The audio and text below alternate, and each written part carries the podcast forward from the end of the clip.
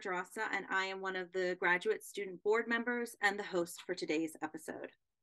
The Writing and Literacy SIG podcast aims to highlight scholarship, discuss contemporary issues, and engage in conversation with SIG members and the greater writing and literacies field. Through engaging in dialogue, we hope to ignite nationwide discussions amongst faculty and graduate students concerning topics that are timely and pertinent to the scholarship concerning the relationship between writing, literacies, and the broader field of education. Today's episode will be centered on the topic of digital literacies and how our panelists see digital literacies, multimodalities, and technology spaces shaping the field of literacy, as well as where digital literacies might be headed in the future. But before we begin our discussion, let's take a few minutes to, for introductions. We would love for each of our scholars to introduce themselves, let us know their affiliate institutions, and their current research focus.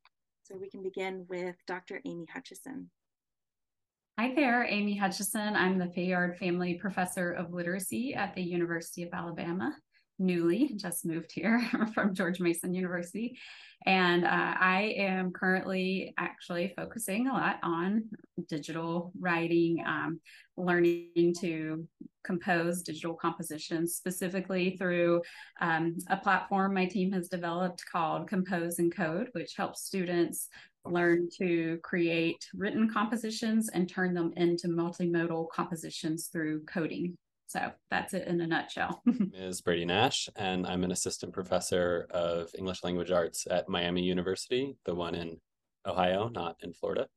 Um, and my current research focus is on um, digital literacies in secondary English courses, uh, specifically um, digital reading and critical media literacy, thinking about how curriculum that address those topics can be more responsive to students' cultures, students' funds of knowledge, um, and also more responsive to what's going on with um, digital reading and how people are making sense of the world on social media platforms and all of the wild stuff that's happening there. Rabani, I am a fourth year doctoral student at uh, Reading Writing Literacy at University of Pennsylvania, um, the Graduate School of Education. I work with Dr. Amy Stornaiuolo, and um, I research youth practices and participation on digital media networks through ethnographic and multimodal methods. And my dissertation project uh, examines literacy practices of youth uh, in youth led coalitions outside the school in both Delhi, uh, where I'm from, and Philadelphia, where I'm living right now, to um, really look at what collective literacy practices. Um, what are the collective literacy practices of youth in these spaces and um, how these develop over time and in relation to other digital and physical spaces. Um, also looking at how these intersect with global and local network discourses. Uh, good morning, everybody, or whatever time it is when you're hearing this. Uh, my name is Antero Garcia. I'm an associate professor at the Graduate School of Education at Stanford. Um, I've been thinking a lot about uh, speculative approaches to learning and literacy. This has to do with some of the digital literacy background that I tend to um, engage with this work. Uh, so trying to imagine kind of what are the um, the horizons of the work that we're on is um, my my colleague Nicole Mirra, who I've been doing a lot of this work with. Um, we've been thinking about this in terms of horizons and the boundaries of where uh, educational and equity driven research might live. Uh, I'm also finishing the the page proofs for a book the next couple days um, on the school bus and uh, making an argument that the school bus is the uh, most substantive form of educational technology. And so I've been thinking about that as we've been interested in thinking about what digital tools look like. Uh, I would argue that the school bus is probably the biggest form of educational technology that's shaped US uh, education. Nice. We're so excited to have all of you here for this conversation. So, to begin, um, our first question to really kind of guide our conversation is How do you see digital literacies and multimodalities taking shape right now within the literacy field? Um, I think a lot in my work about how one, like writing and using technologies is not binary and should not be thought about that way we're always using all these mediums simultaneously collectively and i think that's a really important piece of what we should be thinking about and teaching students Actually, if you look behind me right now, I have a 3D printer, I have a post-it note on my wall, I have a marker board, I have books, I have robotic blocks. I use all of these things together. So that's something I think about a lot and how we should be shaping how we think about this. And I think like as digital composers, well, and if I think about how I'm doing this in my adult life, which is, you know, where we ultimately are preparing students to to what we're ultimately preparing them to do, we're always collecting information and having to filter and organize and curate. And I think that's a really also important piece of the writing process that's just as important as just like the actual composing itself. Um, so I do think that's a critical piece of things. I also think that kind of maybe five or 10 years ago, there was the shift to this idea that students should not just be consumers of information, but creators of information. And I would say, like, I think the current shift is that not just creators of information with existing applications, but they should actually be creators of the applications themselves that they can use to create things. And they can learn to do that by learning programming. So that's why I focus on programming as a form of writing. And sort of within that, um, something I hope all students take away is developing, I sort of focus on these three key pieces of like the critical, functional, and rhetorical literacies that are needed for that medium, but also like how those you use those same literacies across mediums. I, um, to add to what you were saying and thinking of students uh, as creators of media, in my work with youth in India, something that I've been noticing, which again, I'm not the first one to notice it. We've seen that across. Um, there are a lot of young people's literacy practices, whether it's in media making, uh, creating things, um, increasingly intersect with uh, these larger global um, discourses that exist uh, around. I, an example of this was uh, I, I, have a student who um, who's now a senior, who's now a junior at, at college. He um, during the Black Lives Matter movement in Delhi, he created these beautiful, very powerful collages, and um, and he was this person sitting in Delhi, uh, but engaging with content things that were happening in a, in a in a very different context so i've been thinking a lot about how young people's media practices really sit within these larger discourses. Um, and I'm thinking about a way to bring that in, or for me, I guess, as a doctoral student to study it. So that's something that I'm very fascinated with. I've been thinking a lot about, maybe worrying a lot about the sort of socio-political realm that we are in um, right now, and thinking about the implications of that for literacy curriculum in schools and what it means to teach for justice and for democracy um, and the kinds of things that I think that we all in this space right now, or at least on this Zoom, believe in um, in a world that's becoming increasingly unfriendly to those ideas. Um, and yeah, just thinking about like what do um, what is the role of digital literacies in these spaces? There's a, a little intersect uh, interchange between two teachers I was working with last year, where one says, "I wonder what in you know 50 years or so, when people look back at our time and say, in in those early days of the internet, like what were they using these technologies for?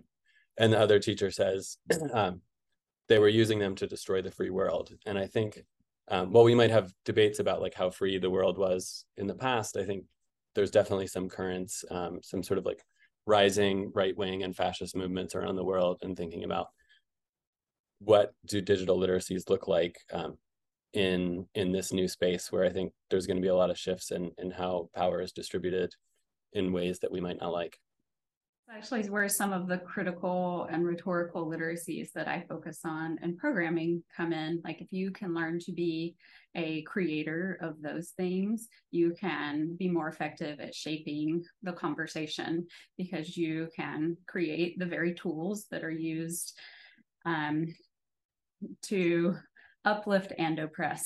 so uh, that's a lot of where I take my work as well.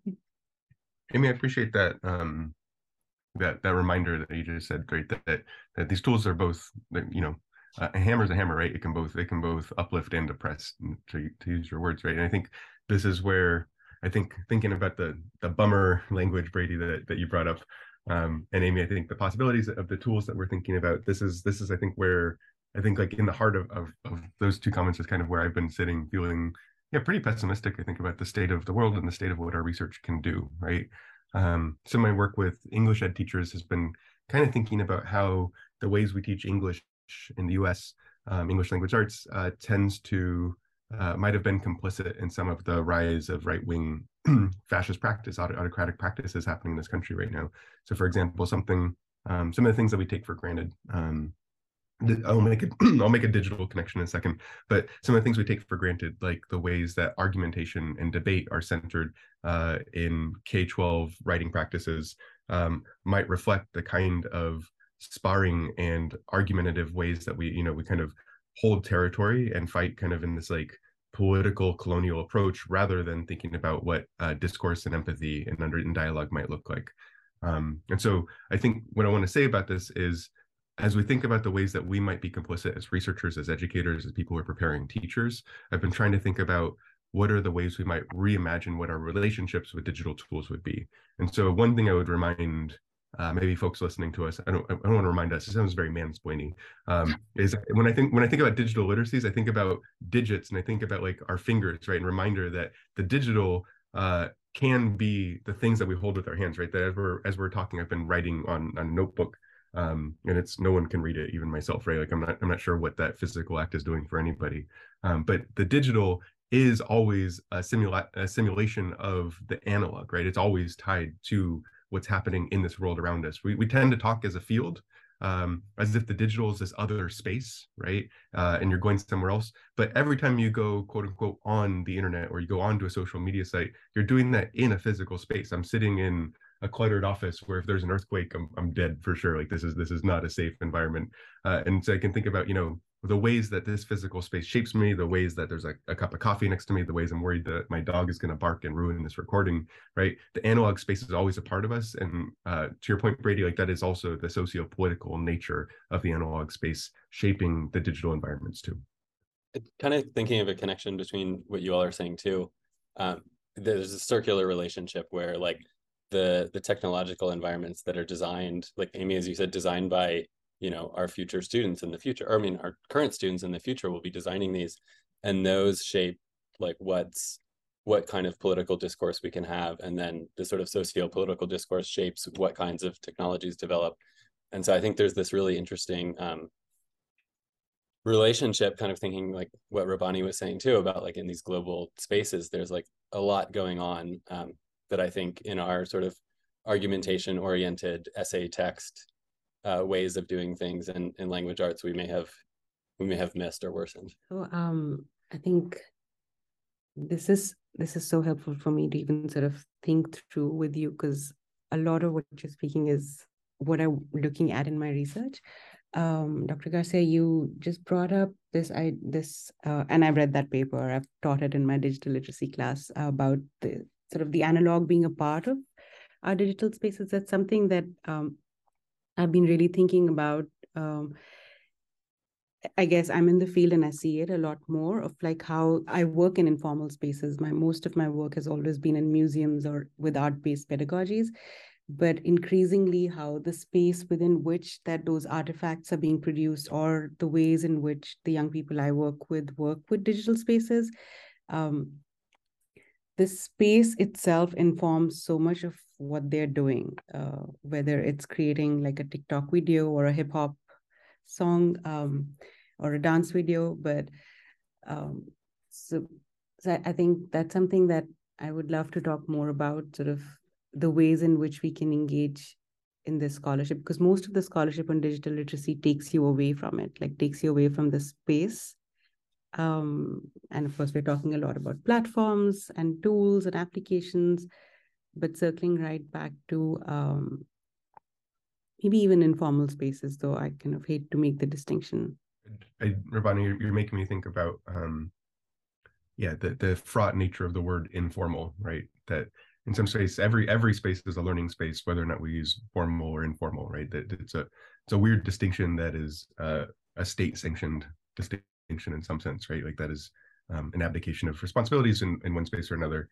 Um, and yeah, maybe the kinds of learning that happen based on a space, right? So um, like Amy, I'm looking at your 3D printer and the post-it notes behind it, right? And if that 3D printer, um, like if you unplugged it and moved it to um, like the, the student center right on campus, right, it, it would function in a different way than if you moved it to um, the zoo, right? I don't, I don't know what would happen at the zoo, right? Maybe it just becomes smelly, right? Uh, but you just think like the context, like really shapes, I think, to your point, Rabani, like the the kind of work that that happens with with our digital tools. It just moved from my house to my office. At my house with my eight-year-old daughter, it was used to print a teddy bear, and it was. Was it cuddly? Can can you can you make a soft teddy bear with the three D printer? Nope, it's a very hard bear-shaped object. Is maybe the better way to say it. that then became a necklace because that was the direction she wanted to take it. And of course, the last time it was used here was uh, for very different purposes. So I could not agree more on that. You know, the literacy field could probably do well with more hard bear-shaped objects. I think that seemed that seemed like the real takeaway here. You're actually making me think about this is taking the conversation in a different direction, but like how differently different students think about, interact with, and show interest and engagement with different technologies. This has really bothered me for a long time. I think there's this assumption that if you're under a certain age that you love technology and live and die by it and want to use it for all things. And i know we've talked about this a lot in the field. Like i feel like i'm living and breathing it right now. I have three school age children.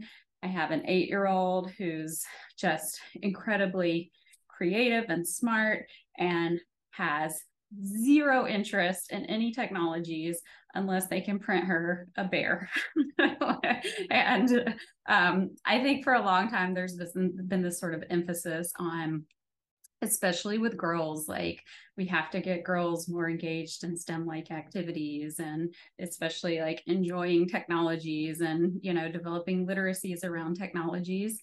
And I certainly do agree that there's reason to expose them to those things and like provide those opportunities and certainly teach them the functional, critical, and rhetorical literacies around them. But I also don't think like we should continue to make the assumption that everyone loves working with technology, that um, this is the best way to do things and teach things. It's just not that black and white. And so I think that's important. By contrast, my 11 year old daughter, like obsessively builds and programs Legos, right? And they're just two totally different kids who've grown up in exactly the same environment who just are very different people because people are different. And so I think that's like also an interesting thing to think about. Um, not all of our students are going to be interested in learning um, like in the socio-political context of things right like i'm just using that as an example because it's come up in this conversation they're they're all going to have different interests and i do think that like we have to really consider that um, in everything we create and study. Just just to add to what you're saying it really um, something that stood out to me while you were speaking was also the different ways in which we imagine or think that students are participating uh, in digital spaces or on dig- digital technology. Um, sort of they do make they often make choices and i'm looking at like maybe social media like spaces where um, sometimes they are silent or or silence for various reasons. They don't want to show up in digital spaces or um, or they make themselves invisible but they are on these spaces. Um, and i guess we associate a sort of doingness with being in digital. So we are constantly thinking of like this the, these are these are the, the ways to engage in digital spaces has a certain doingness associated with it whereas i also think that just being invisible a lot of students participate in these spaces in, in ways that we don't imagine. Yeah, I think just like making assumptions about anything or generalizations, like I think both of those things, assuming and generalizing, just because a lot of youth use social media. Not all youth use social media or have an interest in it. And so I think those are just like two key ideas not making assumptions and not generalizing. Silence. Um, some of the work I've been doing around uh, TikTok and um, reading components in BookTok. one of the things that came up that was really intriguing to me was a notion around um, the anonymous factor of being being able to be in a space um, and experience it and experience the community components of these digital spaces, but then not have to have friends and family really know about those identities that they were exploring and how being able to have that uh, interaction and still i guess hide was really mm-hmm. a, a, powerful space for them to kind of have um, agency and autonomy that they didn't really feel that they had in spaces like school or spaces at home or even spaces that are more public facing um, within uh, social media spaces. So that's really making me think about that rabani and also like the redefini- redefinition sorry redefining uh, components of literacy practices because of these spaces and how like what it means to write. I'm thinking about your work dr hutchison about what it means to write looks really different uh, when you're getting access to be able to use a 3d printer right and composition looks really different than maybe what we're seeing in more traditional spaces as well or even just what it means to read as well is redefined right because of the um, sometimes the location of where we're engaging with that. You're making me think of, and I'm I'm I'm going to pose a random theory, and I'm, I'm I'm hoping that this this falls apart. So please push on it. Um, the when my first my first faculty position was at Colorado State in Fort Collins, and, and is there's only I only I only have good things to say about that position. But one of the weird things for me was moving from Los Angeles to Fort Collins um, was the small town nature of if I were to go out to dinner, it's very likely I was going to run into a student and I'd be wearing you know like an obnoxious band t-shirt or something and like not not in like professor clothes right? And so um and i didn't feel that comfortable in the and it's not rural right? But i'll, I'll describe this as rural compared to los angeles um and part of what i love is you know tonight i will go to an obnoxious band concert right after my kids go to bed um in los angeles and i will um I will. I, am quite confident I will not see anybody I know there, and that that is wonderful to me as as a as a natural introvert. Um, and so I, I, kind of wonder if this idea, idea of anonymity, anonymity, and I think about kind of networked privacy and the way that Danah Boyd's talked about it, um, if there's a way that we might construct this idea of digital spaces as like a rural digital and a rural and a and a uh, urban digital in some sense. And what I mean by that isn't in the kind of ways those words get taken up as class distinctions, but in terms of if I go onto a social network like BeReal it's very rural in that I will only see people I closely know based on the way that social network is constructed. And I can also go and lurk on TikTok um, and kind of fall into the urban space of not running into other people in those spaces. And so this is just this is just a thing I've been reflecting on the ways that we can kind of move across different kinds of spaces and be known or choose to not be known if we wanted to, or be known in different ways too.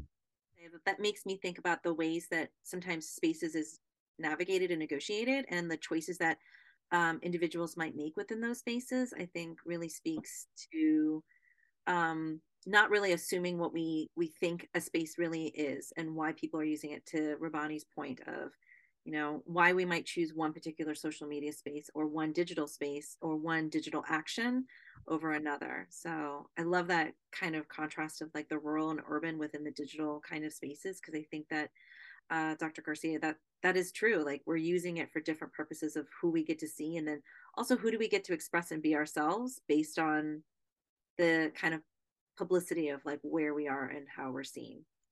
Because I primarily, well, often I'm working with elementary age students.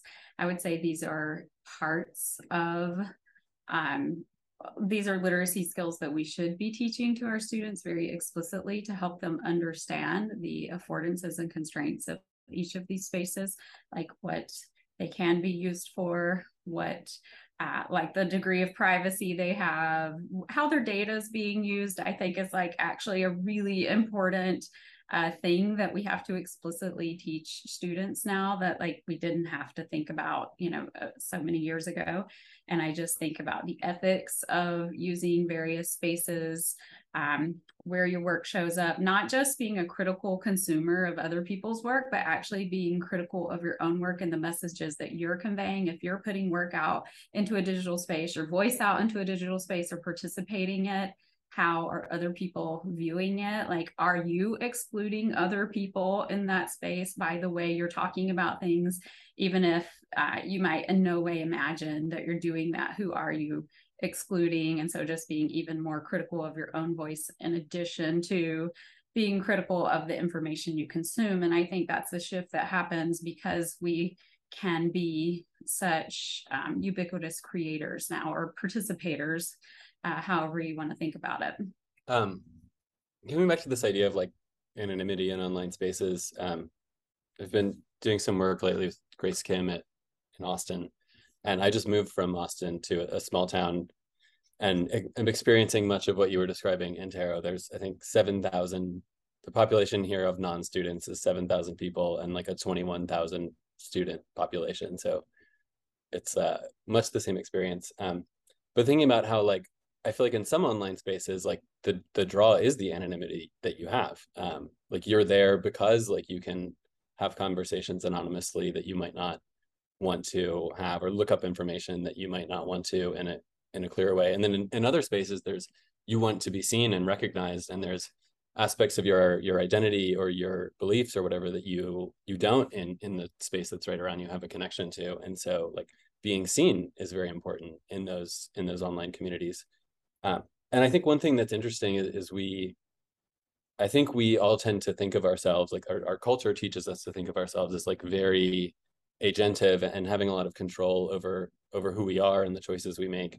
But i think um, kind of thinking about amy what you were saying like as we're participating in these spaces like looking at ourselves too and like how how is my participation in this and the different contextual factors in each space kind of maybe slowly bit by bit like day by day minute by minute like shaping who i am and who i'm becoming or or shaping the way that my beliefs are developing in ways that i'm not necessarily or that none of us are necessarily choosing but that are impacting us regardless. And i think that's a really hard it's something I've been thinking about a lot, but it's just it seems like a really hard thing to wrap my head around or a hard conversation to have, um, because it is such a shift from the way we think about like identity and, and agency and choice and autonomy in our culture. I'm gonna um, sort of throw something in this that um, Dr. Garcia, what you and Dr. Nash you just shared. Um, so, in my experience of working with youth, uh, and not all of them, sort of my subset of people that are young people that I've been working with, um, they've often claimed that they're not active social media users. Um, though some of their conversations and um, their writings seem deeply informed by what by the networks that they're part of. So just thinking of anonymity, um, I think some of them are afraid of even putting themselves out. Maybe afraid is a wrong word, or um, they're, they're in these spaces. They they're choosing to be anonymous not because that is something that they feel like they need to be in that space, but mostly because of where they come from, because of their social, cultural, religious backgrounds, economic backgrounds, where they've often said that um, they're stalkers, we're stalkers, and we're not, uh, we're not really on it. Um, and some of that comes from sort of not having access to other things that maybe their peers have or people in their school so they choose to have these anonymous profiles uh, and then see themselves as non-users where they are users they are actively engaged in these spaces um, just not in the ways in which we understand um, so I think just this this framework of anonymity is so fascinating that it can be both. I mean, it is still agentive. Choosing to be anonymous for whatever reasons is still agentive. Access makes me think. So just this morning, I was having a while well, trying to have a conversation with a potential doctoral student who's interested in the research that I do, wants to become a doctoral student. She's currently in Iran. And we started out trying to have a Zoom conversation, which we scheduled a few days ago. And she's like, actually, now Zoom has been shut down in our country. Can we talk via Google Meet? So we made a plan to contact to contact each other via Google Meet and then just last night, she emails again. She said, That's now shut down. We don't have access to that. Can we contact each other via Skype? And so we were able to successfully connect via Skype, but like with a very poor connection. And I just think about um, like some of the things that we worry about in the US in terms of equity and access to our for our students which are incredibly important but i think like we have such a uh, filtered lens to view things in. Like this person literally had to fight for access to just have a video technology that she could use to connect about something that's like very important for her future. Um, And I was in a school the other day where the students all had one to one iPads and laptops as part of like their daily repertoire of things. And so I think there's just a lot to unpack there and think about as we think about um, what are the real issues surrounding technologies as they relate to agency and ability to, um, I guess, just connect with the world.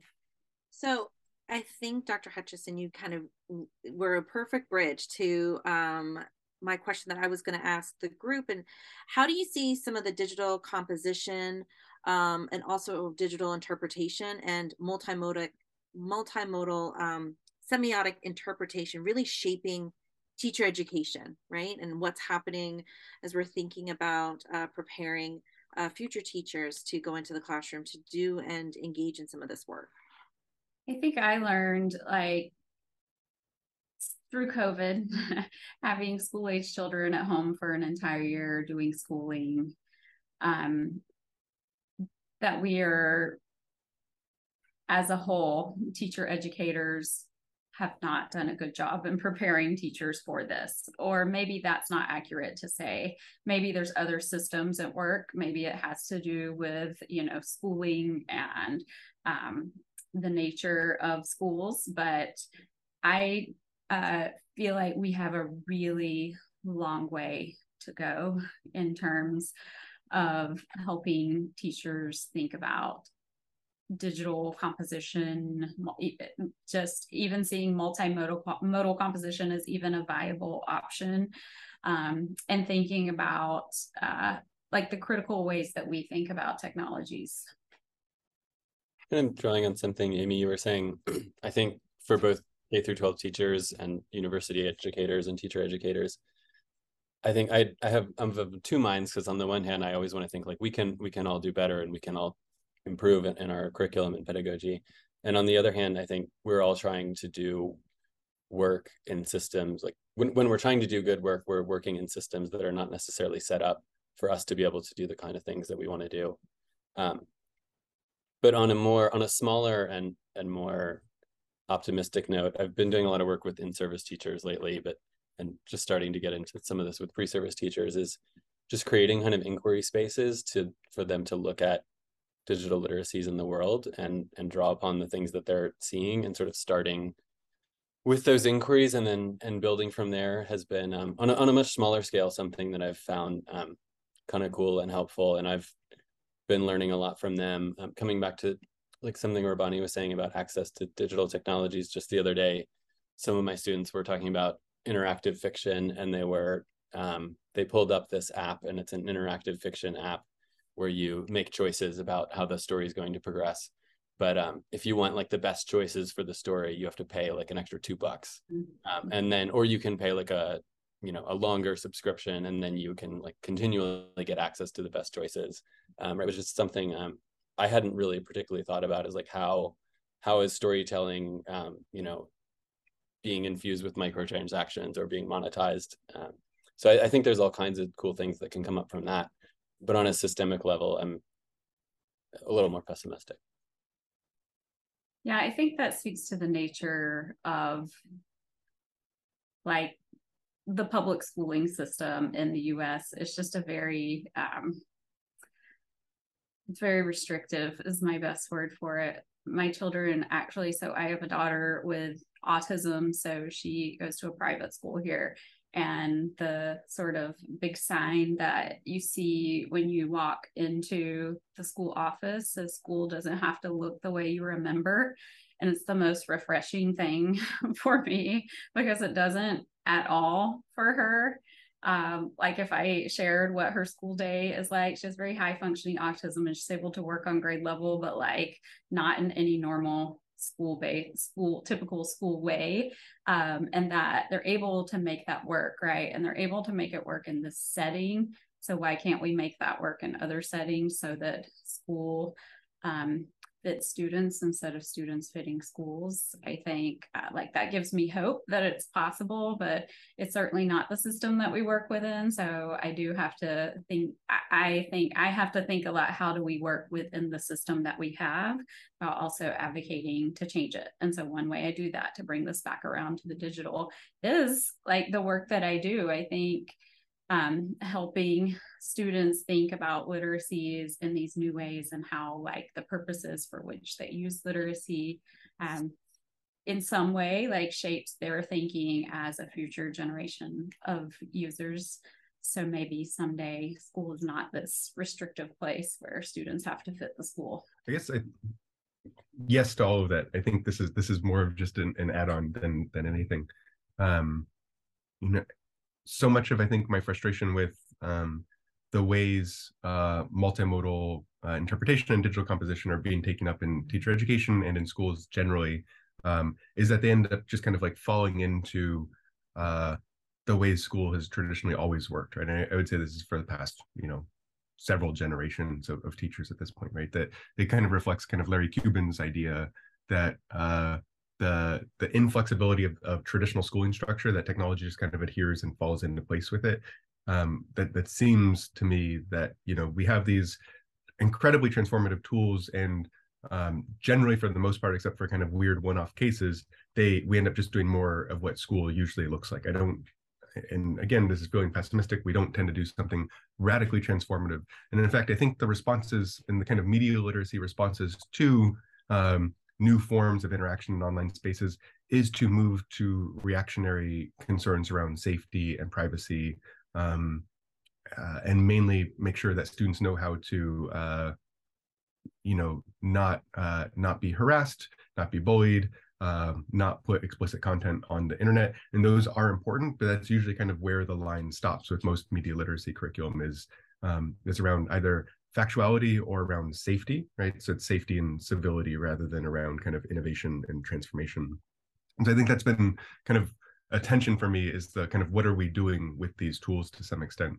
Um, and it, and it doesn't have to be that way, but it doesn't have to be that way if we assume that we don't have to adhere to traditional state sanctioned approaches to what schooling looks like. A thought that kind of bubbled up as you were talking, something I've been concerned about lately too is the ways that we're taking the way schools have always done things like sort of in relation to like oppressive punishment um, behavior systems and then shaping that like using technologies to shape those in ways that make them even worse um, through things like class dojo and um, what's that like quiz app um, but just sort of like instituting like very behaviorist kind of technologies um, and then doing school in ways where a question that we're implicitly starting with is like what is supported and allowed by this platform or by this technology and then making curricular or pedagogical or um, behavioral decisions based on um, based on the technologies that are created by people who have nothing to do with our kids i guess i'd ask what do you see as the antidote for that like what could teachers do instead maybe you don't have that answer. maybe that's not a fair question. I'm just curious if you have thoughts about it. Yeah, well, I think with all this stuff, I like. I don't think I have. Um, definitely don't think I have the answer. Uh, but um, I mean, I, I think coming back to like questions of teacher agency, like if a school is implementing like, you know, a certain app or platform, I, I think that makes it more challenging for teachers. But I think just on the on the simplest and most basic level is being like cognizant of like the way that that, that the technologies that we're bringing into classrooms aren't necessarily neutral that they have their own rhetorics or their own like paths that they guide us towards and then like thinking about like is this is this what we want to be doing in our classroom? Or are we doing this because like that's the way the point structure is set up within the platform? And i think we've had this like these same issues have been around before with, with like learning management systems and grading systems where like you know there's certain things that are possible within you know the electronic grade book that are you know that are biased towards like certain ways of doing things and um you know if you're like a eighth grade teacher like you're i think somewhat limited in like your agency by whatever the social context of your school is but I, I think at the very least like doing doing some thinking around that or you know us working in university contexts preparing teachers, like doing some teaching around that, um, I think is a maybe not an answer, but a first step. Yeah, it strikes me that the examples you gave are like students consuming technology.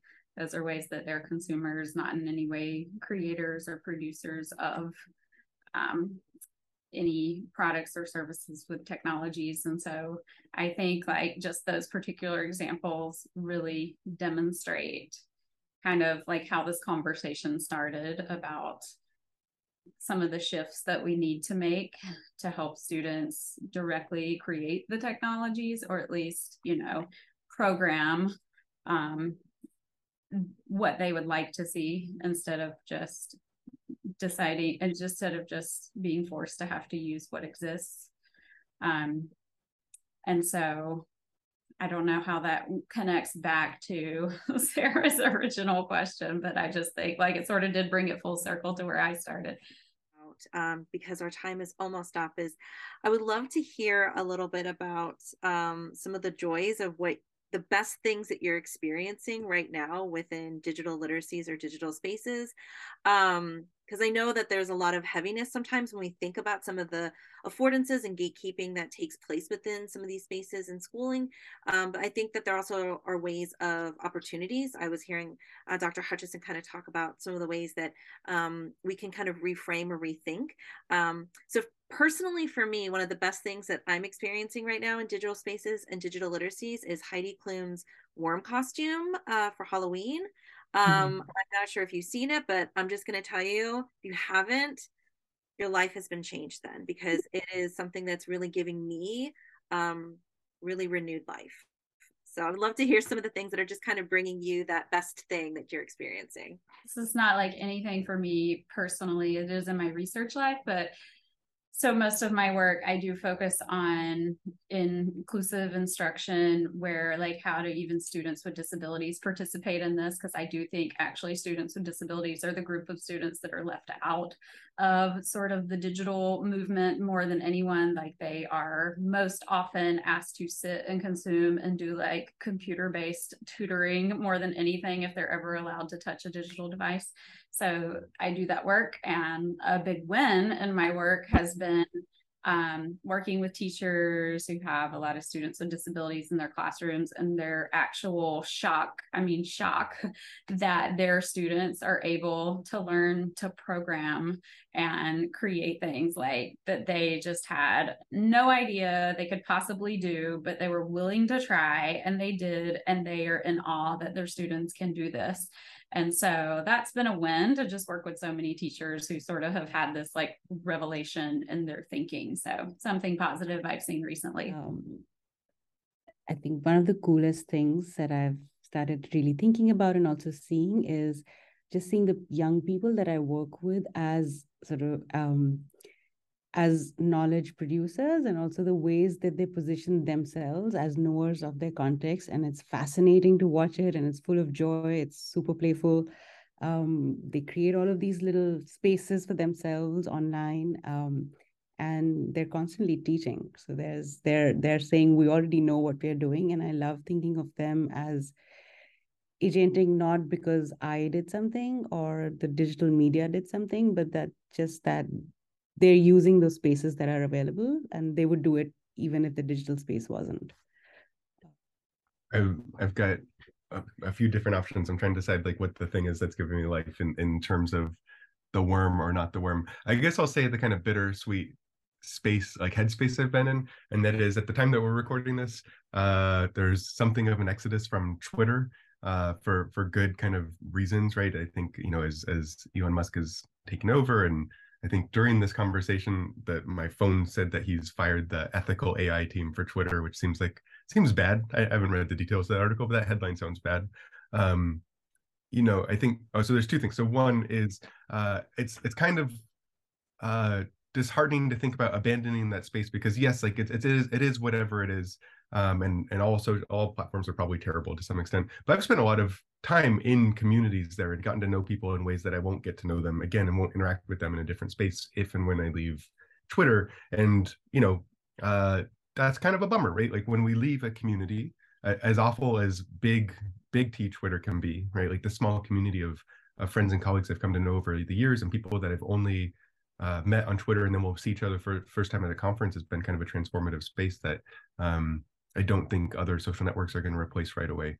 So there's that. The other thing I'll just say is I've been playing with um, DALL-E 2, the kind of AI image based thing, the AI that we type in a prompt and it creates a, a, picture for you and it's terrifying and it's frightening and I've been thinking about it.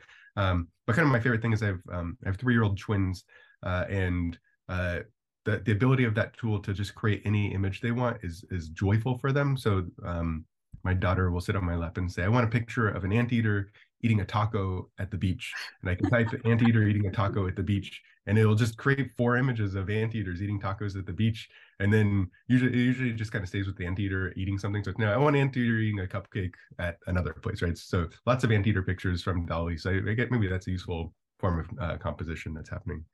So I'll share two things that I think have been really joyful for me over the last couple of years. Um, one is just the the middle school English teachers who I've been working with and the the extent their their like hunger and their excitement and the amazing things that they're doing um, when given even just a little bit of agency and space to do amazing things. And sort of subsequently their students um, you know when they're creating ones in which like students have a chance to talk about you know the like emotional manipulation on twitter or uh, clickbait and things like how how thoughtful the students are about these things and, and just how lively those classrooms are is really exciting and feeling like in the midst of a lot of pessimism um, just seeing people come to life with like excitement and criticality around these topics has been really great and then on a more personal level um, i feel like whenever i'm too bummed out about this, I'll go back and play the. It's like I think it was a Sony video game from about ten years ago called Journey, that is just really um, alive and wonderful, and it's very short, like so easy to get into, and um, I think it reminds me of like some of the beautiful possibilities that can come from like digital art and um, that's funny, Antero. Uh, that can come from uh, you know like our experiences with um, technologies on on more aesthetic levels that I think um, I and, and maybe a lot of us focus less on um, given all of the terrible things happening in the world today that like there still are beautiful possibilities like through and outside of um, technologies that we should i think we would be amiss if we were to forget those i'll quickly share one playful thing that has been going on at my house because it's pretty it was pretty funny and kind of fun for me my children like really passionately wanted to deliver Halloween candy at our house through a robot. And they like independently brainstormed all the possible ways that they could do this and like the things they could build. And so um I ended up having to like help them out because the things they were trying to build were not successful, but like I really appreciated their process and let them go at it for a while. So we ended up finding a robotic arm kit and they built a robotic arm. I mean, mind you, this is like an eight year old doing this and like persevered in the written instructions for like insane numbers of hours to build this robotic arm um, because they were so motivated to want to drop candy into a bucket with it and ended up like my eight year old decided she wanted to document the process and took pictures and made her own slideshow and like i directed none of this this was like their independent choice to um to document and do all of these things but i just like marveled at the literacy that was taking place and all of this and the joy and like how independently they did this and just the thrill that they had on halloween night like using the robotic arm to give people candy. And so um, i think like that's aspirational for what we can do with technologies that is so cool. I just want to say that the the audio recording won't. Oh, my dogs are barking, but it doesn't. It doesn't capture the kind of joy that that I saw people's faces react to, to how cool that project is, and you don't you don't capture the audio. It just sounds like you're saying this, and everyone's just flat. But I think that's really cool. Um, on that note, thank you all so much for your time. This has been such a wonderful discussion. I think it has gone in so many different directions, but I think it has really touched on some of the future components of where digital literacies um, will be going in the future for the field. So.